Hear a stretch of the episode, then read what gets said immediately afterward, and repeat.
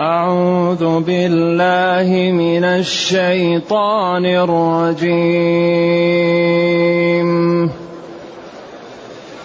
ترجي من تشاء منهن وتؤوي إليك. وتؤوي إليك من تشاء. ومن ابتغيت ممن عزلت فلا جناح عليك. ذلك أدنى أن تقر أعينهن. ولا يحزن ويرضين بما آتيتهن كلهن. والله يعلم ما في قلوبكم. والله يعلم ما في قلوبكم وكان الله عليما حليما. لا يحل لك النساء من بعد ولا أن تبدل بهن. ولا أن تبدل بهن من أزواج ولو أعجبك حسنهن. ولو أعجبك حسنهن إلا ما ملكت يمينك. وكان الله على كل شيء رقيبا. يا أيها الذين آمنوا لا تدخلوا بيوت النبي إلا أن يؤذن لكم. إلا أن يؤذن لكم إلى طعام غير ناظرين إناه ولكن إذا دعيتم فادخلوا فإذا طعمتم فانتشروا ولا مستأنسين لحديث إن ذلكم كان يؤذي النبي. إن ذلكم كان يؤذي النبي فيستحيي منكم. والله لا يستحي من الحق. والله لا يستحيي من الحق. وإذا سألتموهن متاعا فاسألوهن من وراء حجاب. ذلكم أطهر لقلوبكم وقلوبهن وما كان لكم أن تؤذوا رسول الله وما كان لكم ان تؤذوا رسول الله ولا ان تنكحوا ازواجه من بعده ابدا ان ذلكم كان عند الله عظيما ان تبدوا شيئا أو تخفوه فإن الله كان بكل شيء عليما. الحمد لله الذي أنزل إلينا أشمل كتاب وأرسل إلينا أفضل الرسل وجعلنا خير أمة أخرجت للناس. فله الحمد وله الشكر على هذه النعم العظيمة والآلاء الجسيمة والصلاة والسلام على خير خلق الله وعلى آله وأصحابه ومن اهتدى بهداه. أما بعد فإن هذه الآيات التي تتعلق بزوجات النبي صلى الله عليه وسلم فيها إشكال معروف بين العلماء. وسبب ذلك الإشكال قوله إنا أحللنا لك أزواجك اللاتي آتيت أجورهن. هذه الصفة أزواجك اللاتي آتيت أجورهن. هل هذه الصفة لها مفهوم أو لا مفهوم لها؟ وكذلك وبنات عمك وبنات عماتك وبنات خالك وبنات خالاتك اللاتي هاجرن معك. هل هذه الصفة لها مفهوم أو لا؟ وما ملكت يمينك مما أفاء الله عليك. إذا وصف هذه الشريحة من الزوجات بهذه الأوصاف هل له مفهوم أو لا مفهوم له؟ المفهوم هو الذي يفهم من النطق لا في محل النطق. والمنطوق هو الذي يفهم من اللفظ في محل النطق. إذا الكلام له مفهوم وله منطوق. وهذا باب من أبواب أصول الفقه. ولذلك قال في الغنم السائمة زكاة. مالك أخذ بالمفهوم.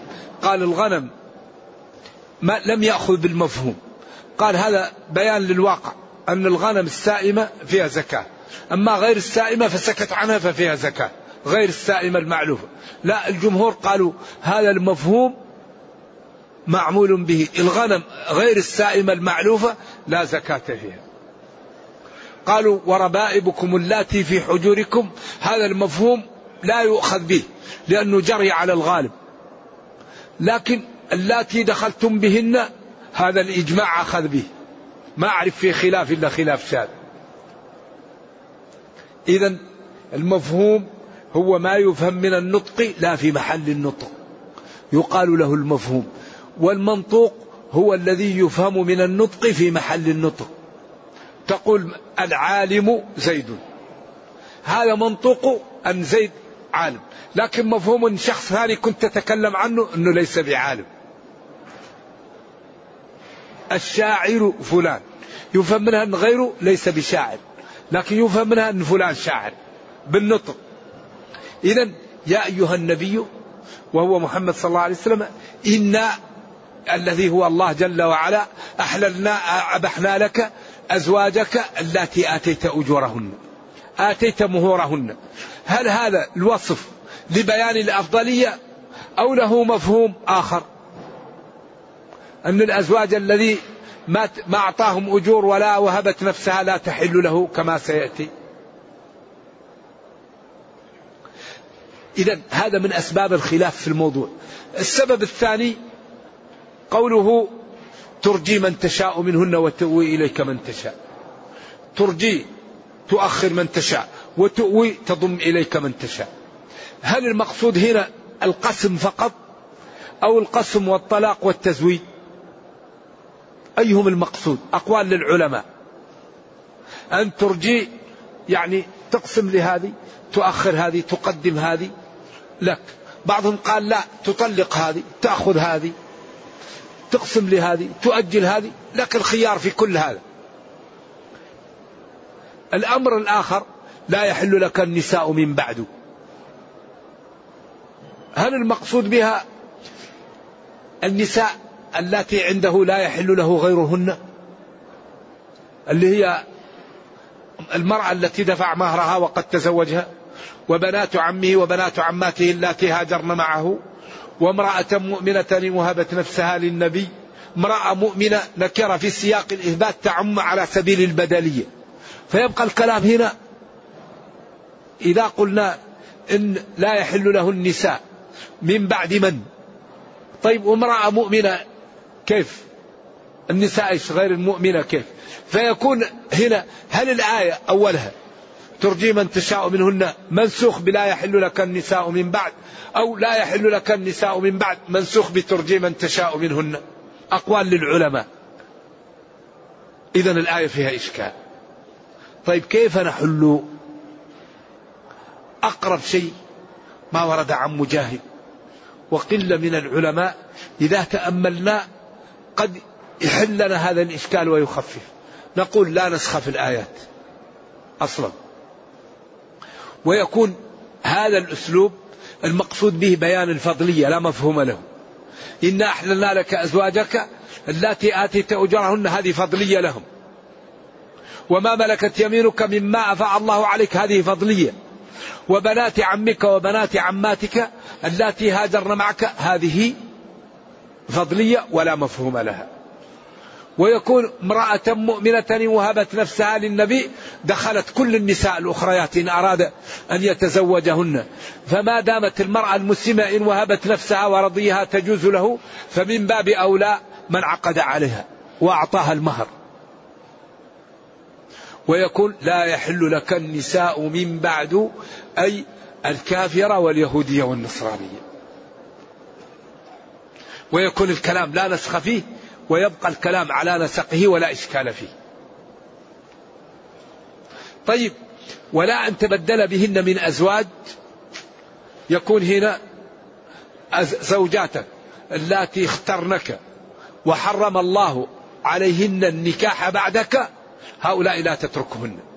أما إن أردت أن تضيف شيئا فلك ذلك. وامرأة مؤمنة وهبت نفسها. أما الأمة التي هي لك فتحل لك وإن كانت كتابية أو كانت نصرانية أو يهودية لأن بملك اليمين تحل لك. أما الحرائر فلا يجوز لك أن تتزوج وتكون أم المؤمنين إلا إيش؟ إلا مؤمنة. وبهذا تتسق الأدلة ويبقى الكلام ما فيه إيش آه تضارب ولا في بعض الاعتراضات. لأن العلماء اختلفوا وما في هناك شيء ثابت يفك لنا الخلاف. وأقوال للعلماء وآراء واضح هذا؟ طيب. خالصة لك من دون المؤمنين. ما في واحد يقول وهبت لي امرأة نفسها لا. لا بد من مهر لا بد من ولي لا بد من شهود لا بد من الإعلان. لا بد من إيجاب وقبول. كل شيء إلا النكاح. النكاح السر لا يصلح. أبدا. لا بد أن يعلن. أعلنوا النكاح. لأنه يمكن واحد يتزوج ويضعف ويقول ما تزوجت. فيضيع مسلمة ويضيع نسمة. لا بد من إعلان النكاح. ولا بد من شهود. ولا بد من مهر. ولا بد من ولي. لا نكاح إلا بولي. إذا خالصة لك من دون المؤمنين. خالصة. وامرأة مؤمنة يفهم منها أن غير المسلمة لا يتزوجها النبي صلى الله عليه وسلم. قد علمنا قد علمنا ما فرضنا عليكم عليهم في أزواجهم. علم الله وعلم النبي صلى الله عليه وسلم وعلم المسلمين ما فرض عليهم في أزواجهم. وما ملكت أيمانهم. أن الزوجات عند المسلمين لا يزيد المسلم على أربعة. مثنى وثلاثة وربع. فإن خفتم أن لا تعدلوا فواحدة أو اكتفوا بملك اليمين. وهذا دليل على أن أصل النكاح الإباحة. بدليل الاكتفاء بملك اليمين وذلك مباح بالإجماع. إذا النكاح إذا تجرد من الأمور فهو جائز. وقد تعتريه الأحكام الخمسة. لكن إن تجرد من الأمور هو مطلق مباح. بدليل قوله أو ما ملكت أيمانكم الاقتصار على ملك اليمين والاقتصار على ملك اليمين مباح بالإجماع أن الأمة لا يجب على سيدها أن يأتيها بالخيار. إذا وما ملكت أيمانكم؟ عندك أمة عشرة مئة ألف أي أمة تملكها. ليس لا لم ترضعك ولم تتسرى أختها ولا بنتها وليست محرم لك ولم يتسرها ولدك ولا أبوك لك أن تتسرها. ما تكون من المحارم. لا ل 18 أو الإحدى والعشرون. فتكون خارجة من هؤلاء يجوز لك أن تتسرى ولو ألف. مباح. قد علمنا ما فرضنا عليهم في أزواجهم وما ملكت ما. يجوز للرجل أربعة لكن بشرط العدل. يبيت عند هذه ليلة يبيت عند هذه ليلة. يبيت عند هذه ليلتين يبيت عند هذه ليلتين. ثلاثة ثلاثة أسبوع أسبوع. يأتي لهذه بهدية يأتي لهذه بهدية. وقت هذه الأولى لا يشرب عند هذه ولا يأكل. والذي لا يعدل بين نسائه يأتي يوم القيامة وشقه مائل. وقال ولن تعدلوا بين النساء ولو حرصتم فلا تميلوا كل الميل. كان يقول اللهم هذا قسمي فيما أملك فلا تؤاخذني بما لا أملك. آه، بين نقطتين تروا حديث سلمان منا أهل البيت هذا الحديث فيه ضعف. أيوة ما هو؟ ما رأيته ثابتا. عشان ذكرناه ولم نحكم عليه أظن في درس سابق عشان ما ننسى. طيب أو ما ملكت لكي لا يكون عليك حرج. أبحنا لك زوجاتك ترجي من تشاء وتؤوي وتؤخر وتعمل لكي لا يكون لكي لا يكون عليك حرج. لأن الله يريد التوسيع عليك. ولذلك قالت عائشة ما أرى ربك إلا يسارع في رضاك. كنا يغرن فلما قال له ترجي من تشاء منهن وتأوي زال عنهم الأمر. خلاص الله أباح له وخيروا وأعطاه الصلاحية فانتهت القضية عندهم. كان الله غفورا لذنوب عباده رحيما بهم ولذلك شرع وبين وفتح أبواب الأمان عند الاضطرار هذا دين آية في الجمال. أي شيء تضطر له أبواب الأمان مفتحة. لكن الله لا يخفى عليه المضطر من غير المضطر. واحد يقول مضطر ماني مضطر لا يخفى على الله. لكن وقد فصل لكم ما حرم عليكم إلا ما اضطررتم إليه. ولذلك سهل. لك واحدة لك ثلاث أربع فوق الأربعة هذا يحرج الرجل وتبقى المرأة قد لا لا لا تحصل ما تحتاج إليه. وهذا أيضا في مصلحة للأمة لأن التعدد يؤذي النساء. لكن مصلحة أن تبقى كل امرأة عندها زوج وعندها أولاد أرجح من أن تبقى نصف النساء لا أزواج لهن ولا أولاد. ولذلك هو من باب ارتكاب خفاش الضررين. لأننا إذا قصرنا كل زوج على واحدة يبقى مئات النساء لا أزواج لهن ولا أولاد. ويكون مدعاة لإفشاء ما لا ينبغي. ذلك التعدد من فوائده أن يقلل العنوسة ويكثر الأمة وبعدين شيء أباحه الله. والمسلمة إذا قضى الله ورسوله أمرا لا ينبغي أن يكون لهم خيرا أن يقول سمعا وطاعة. ولكن ينبغي أن الرجل إذا عدد يهتم بالعدل. لا تحبها أعطيها حقها. والحق في المبيت. الحق في الهدايا. الحق فيما زاد على النفقة. أما النفقة ما كل واحدة تنفق عليها على قدر عيالها وعلى قدر مؤونتها. واحدة عندها عشرة أولاد وواحدة ما عندها ولد نفقتهم ليست سوا لكن تهدي لها هدية تهدي لهذه. تعطي لهذه تعطي لهذا شيء خارج عن النفقة. تنام عند هذه تنام عند هذه. لكن في الشهوة ما في قسم. لكن الأولى أن يقسم حتى ولو في, في, في المجيء لكن إذا كان لا يريد لا يلزم. ما هو واجب؟ لأنه ليس بيد الإنسان. فالله لم يجعل فيه عدل لم يجعل فيه قسمة لكن الأفضل أنه يعدل في كل شيء. إذا ترجي من تشاء منهن وتؤوي إليك من تشاء ومن ابتغيت ممن عزلت فلا جناح عليك. ذلك أدنى ذلك أقرب وأولى وأجدر بأن تقر أعينهن. يعني يسترحن ويطمئن ويفرحن ولا يحزن. ولا يحزن ويرضين بما أتيتهن كلهن. يعني هذا التشريع فيه من الفوائد إشاعة الألفة وعدم التشنج وعدم الغضب والغيرة بين زوجاتك إذا شرعنا لهم هذا التشريع. والله يعلم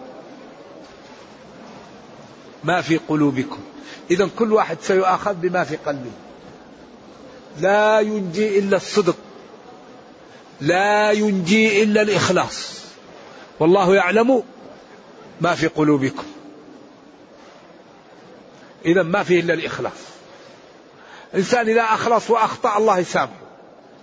إنسان إذا أراد أن يعدل بين زوجاته وما استطاع الله يسامحه. إذا كان القلب يريد الإخلاص إذا كان القلب يريد خلاص أنت تؤاخذ بما في القلب. الله يعلم ما في قلوبكم. لذلك دائما يركز الشرع على القلب. قال هناك لما أمر ببر الوالدين ماذا قال في نهاية المقطع؟ والله أيوة لما قال فلا تقل لهما أف ولا تنهرهما وقل لهما قولا كريما واخفض لهما جناح الذل من الرحمة وقل رب ارحمهما كما رباني صغيرا ربكم أعلم بما في نفوسكم. هذا هو ال... هنا هو الثقل. هل انت تبر عشان لا يقول والله هذا يعق والديه هذا ما يستحي؟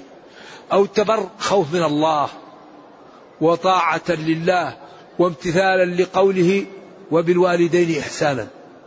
الله يعلم ما في نفوسكم. هنا قال الآية والله يعلم ما في قلوبكم وكان الله عليما. لا يخفى عليه شيء. حليما. لم يعاجل بالعقوبة من كفر ولا من عصى.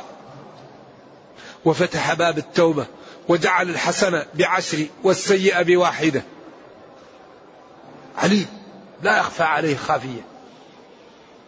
من صدق معروف ومن كذب ومن نافق ومن أخلص ومن راى ومن رابى ومن كذب ومن شتم الناس ومن أخلص في جوف الليل وتصدق صدق لا يعلمها إلا الله. ما كل شيء نعمله مسجل. إذا لا ينجي إلا الصدق. المشكلة أن نحن الآن الحمد لله في الدنيا. المشكلة الآن أهل القبور الذين كفت أيديهم عن العمل وشاهدوا الحقيقة. الآن أهل القبور يتمنى واحد يرجع ليقول لا إله إلا الله. يتمنى يرجع ليقول رب اغفر لي خطيئتي. يتمنى يرجع ليصلي ركعتين. يتمنى يرجع ليتصدق ولو بقرش. لأنه كفت يده عن العمل وشاهد الحقائق. أما نحن الآن في غيب. فينبغي أن ندارك ونبادر قبل أن ينفتلت علينا الأمر وندم في وقت لا ينفع الندم. نحن الآن في الدنيا. من تاب تاب الله عليه. والحسنة بعشر أمثالها. فالحقيقة ينبغي أن نبادر بالعمل الجاد لننجو بأنفسنا. ثم قال جل وعلا لا يحل لك النساء من بعد. هنا أي نقول لا يحل لك اليهوديات ولا النصرانيات. وهذا استبعده ابن جرير. ولكن هو الذي تهتم به الأدلة. أي ولا يحل لك تطليق نسائك. نعم. ونقول ترجي من تشاء منهن وتأوي إليك في القسم فقط عشان ما يكون بين الآيات تضاد. نقول ترجي من تشاء منهن وتأوي إليك في القسم فقط ولا يحل لك النساء من بعد أي اليهوديات والنصرانيات. ويقول ولكن ولا أن تبدل ولا تطلق زوجاتك لكن الباب مفتوح لك إن أردت أن تتزوج زوجات أخرى. وإن قال بعض العلماء أن نصاب النبي صلى الله عليه وسلم تسعة ونصاب أمته أربع لكن هذا الذي تتنسق به الأدلة وأنه لا حد له ولكن الزوجات اللاتي اخترنه وحرم الله عليهن الزواج لا يطلقهن إكراما لهن وتعويضا لهن. وسمين أمهات المؤمنين وحرم الله نكاح غيرهم لقوله ولا أن تنكحوا أزواجهم من بعده كما سيأتي. ولا أن تبدل أي لا لا تطلقهن وتتزوج غيرهن. لكن لك أن تتزوج غيرهن. على القول الذي يظهر والله أعلم. على خلاف طويل عريض بين العلماء في هذه المسألة. ولو أعجبك حسنهن يعني في غير يعني ولا يحل لك النساء من بعد ولا أن تبدل بهن من أزواج ولو أعجبك حسنهن أي غير المسلمات ولو كانت جميلة أما المسلمة فيجوز لك أن أن أن تتزوجها ولكن زوجاتك لا تتركهن. نعم. إلا ما ملكت يمينك مما أفاء الله عليك أو سبيته فيجوز لك تسريه. نعم. وكان الله على كل شيء رقيبا. كان الله على كل شيء رقيب حفيظ لا يخرج شيء ولا يدخل شيء ولا يقع شيء إلا بعلم تام وتحت إرادة الله وقدرته. ثم هنا جاءت نقطة وهي عتاب للثقلاء. والثقلاء هذا مشكلة شريحة من المجتمع ثقيلة. قال يا أيها الذين آمنوا لا تدخلوا بيوت النبي إلا أن يؤذن لكم. محمد صلى الله عليه وسلم عنده تلاوة القرآن. وعنده العبادة وعنده تجيش الجيوش وتكوين الأمة وعنده تسعة زوجات صلوات الله وسلامه عليه. فلا تأتوا وتضيعوا عليه وقت في أمر هو مشغول عنه وهو على أدب وخلق يستحي من أن يقول لكم اخرجوا. فلا تدخلوا بيوت النبي إلا أن يؤذن لكم. تأتوا بدون إذن وتجلس الساعات الساعات وهو يستحيي فتجعلونه لا يأخذ راحته مع أهله وينشغل عن عبادته وعن أموره. إذا نهى الله عن دخول بيوت النبي صلى الله عليه وسلم إلا بعد الإذن إلا أن يؤذن لكم ويؤذن لكم إلى طعام جاهز غير ناظرين منتظرين نضجه. لا تأتوا إذا دعيتم قبل نضج الطعام وتجلسوا في بيته وتضايقوه. فإن ذلك يؤذيه وهو يستحيي منكم والله جل وعلا لا يستحي من الحق. يعني سواء كنتم تكلمنا آه، تكلمون أزواجه وذلك لا يريده أو تتعرضن في البيوت أو تطلن الجلوس حتى تضايقوه مع التحدث مع أهله. والحال ليس بوسيع. كل كل واحدة لها غرفة. قال ما كنا نريد آه، بيوت. النبي صلى الله عليه وسلم تكسر حتى الناس يقتدوا بها. كيف كانت ضيقها وعدم وسعها وكيف كان يعيش. لما هدت لتدخل في المسجد بعض الناس بكى قال كنا نريدها أن تبقى حتى يرى الناس كيف كان النبي صلى الله عليه وسلم يعيش. إذا لا تدخلوا بيوت النبي إلا أن يؤذن لكم في الدخول وتدخلوا إلى طعام جاهز غير منتظرين نضجه. ولكن إذا دعيتم فادخلوا عند الدعاء بعد الدعاء ولا تتأخروا حتى لا تضيعوا عليه وقتا. فإذا طعمتم وأكلتم فانتشروا فاخرجوا ولا مستأنسين لحديث. جالسين يؤنس بعضكم بعض وتتكلمون في أمور وهذا يجعل النبي صلى الله عليه وسلم يجد الحرج وهو يستحيي. إن ذلكم كان يؤذي النبي فيستحيي منكم. والله جل وعلا لا يستحيي من أن يبين لخلقه الحق حتى يرحمهم ولا يقعوا فيما لا في العصيان والعطب. والله لا يستحي من الحق. ثم بين ما لأزواج النبي صلى الله عليه وسلم من الصيانة ومن الرعاية ومن الحفظ. قال وإذا سألتموهن إناء أو مسألة فاسألوهن من وراء حجاب. نريد إناء. نريد شيء فاسألوهن من وراء حجاب. لا لا تسألوهن وأنتم تنظرن إليهن. وأنتم تنظرون إليهن فإن ذلك لا يجوز. وهنا وقفة مع أن أزواج النبي صلى الله عليه وسلم لنا فيهن لنا فيهن الأسوة الحسنة فيهم. لنا في زوجات النبي صلى الله عليه وسلم الأسوة الحسنة. لقد كان لكم في رسول الله أسوة حسنة. والله قال في حق زوجات نبيه وإذا سألتموهن متاعا فسألوهن من وراء حجاب من وراء ستر. وعلل قال ذلكم أطهر لقلوبكم وقلوبهم. ذلكم الذي هو السؤال من وراء الحجاب أطهر أنظف وأبعد من الربا. لقلوبكم وقلوبهن لأن الإنسان بشر والشهوة في طبيعة الإنسان. وإذا نظر الإنسان إلى المرأة قد يعلق في قلبه منها شيء. أما إذا لم يراها فهذا أبعد من الربا. ولذلك نهى أولا عن أن تخضع بالقول فلا تخضعن بالقول فيطمع الذي في قلبه مرض. ضعف في الإيمان. عنده ميل إلى الشهوة الحرام. هذا ضعف هذا مرض. المسلم لا يشتهي إلا الحلال. والله جعل لنا غنية في الحلال عن الحرام. لكن الشيطان يعد الإنسان بالفواحش ويحبب إليه الحرام ويجمله عنده حتى يوقعه في الشرك. فبعزتك لأغوينهم أجمعين. وقال فلآتينهم من بين أيديهم ومن خلفهم وعن أيمانهم وعن شمائلهم ولا تجد أكثرهم شاكرين. ذلك من أكثر ما يأتي الشياطين عن طريق النساء. أكثر شيء تفسد به الشعوب النساء. ولذلك هؤلاء الذين يقولون إنهم يحترمون المرأة يضعها على البضاعة. أي إهانة أكبر من وضع صورة المرأة على الغسيل وعلى المستحضرات وعلى ال... أليس هذا إهانة؟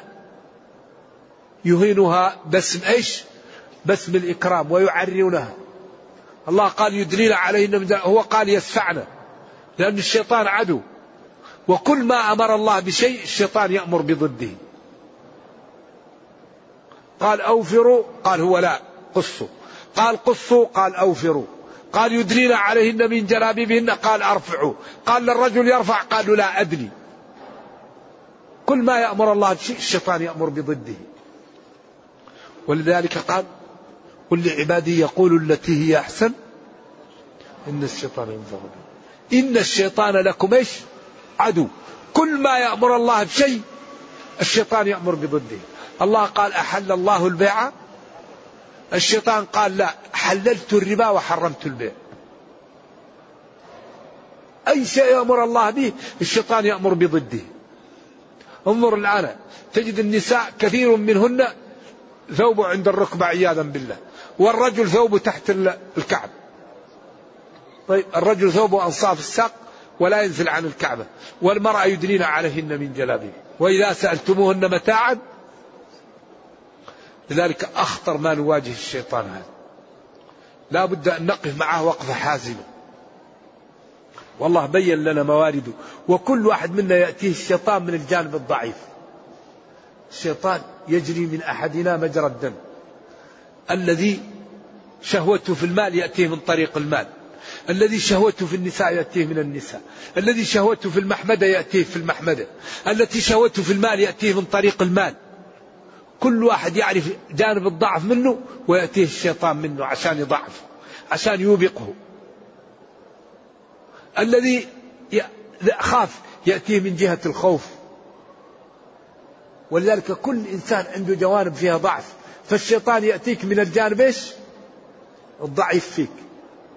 ولكن ينبغي الحقيقة أن نعصيه ونطيع الله. ونلتجئ إلى الله من الشيطان. ذلكم أطهر لقلوبكم وقلوبهم. أنظف وأبعد من الربا. وما كان لكم أن تذوا رسول الله. في الدخول على أزواجه. وفي التحدث معهم. وفي الجلوس في بيته. وفي نكاح أزواجه بعد انتقاله للرفيق الأعلى. إن ذلكم كان عند الله عظيما. فعل ذلك عند الله عظيم لأنه يؤذي النبي صلى الله عليه وسلم والله تعالى لا يريد أن يؤذى نبيه. ولذلك قال قولا في سورة الحجرات من أخطر شيء. قال لا ترفعوا أصواتكم فوق صوت النبي ولا تجهروا له بالقول كجهر بعضكم لبعض.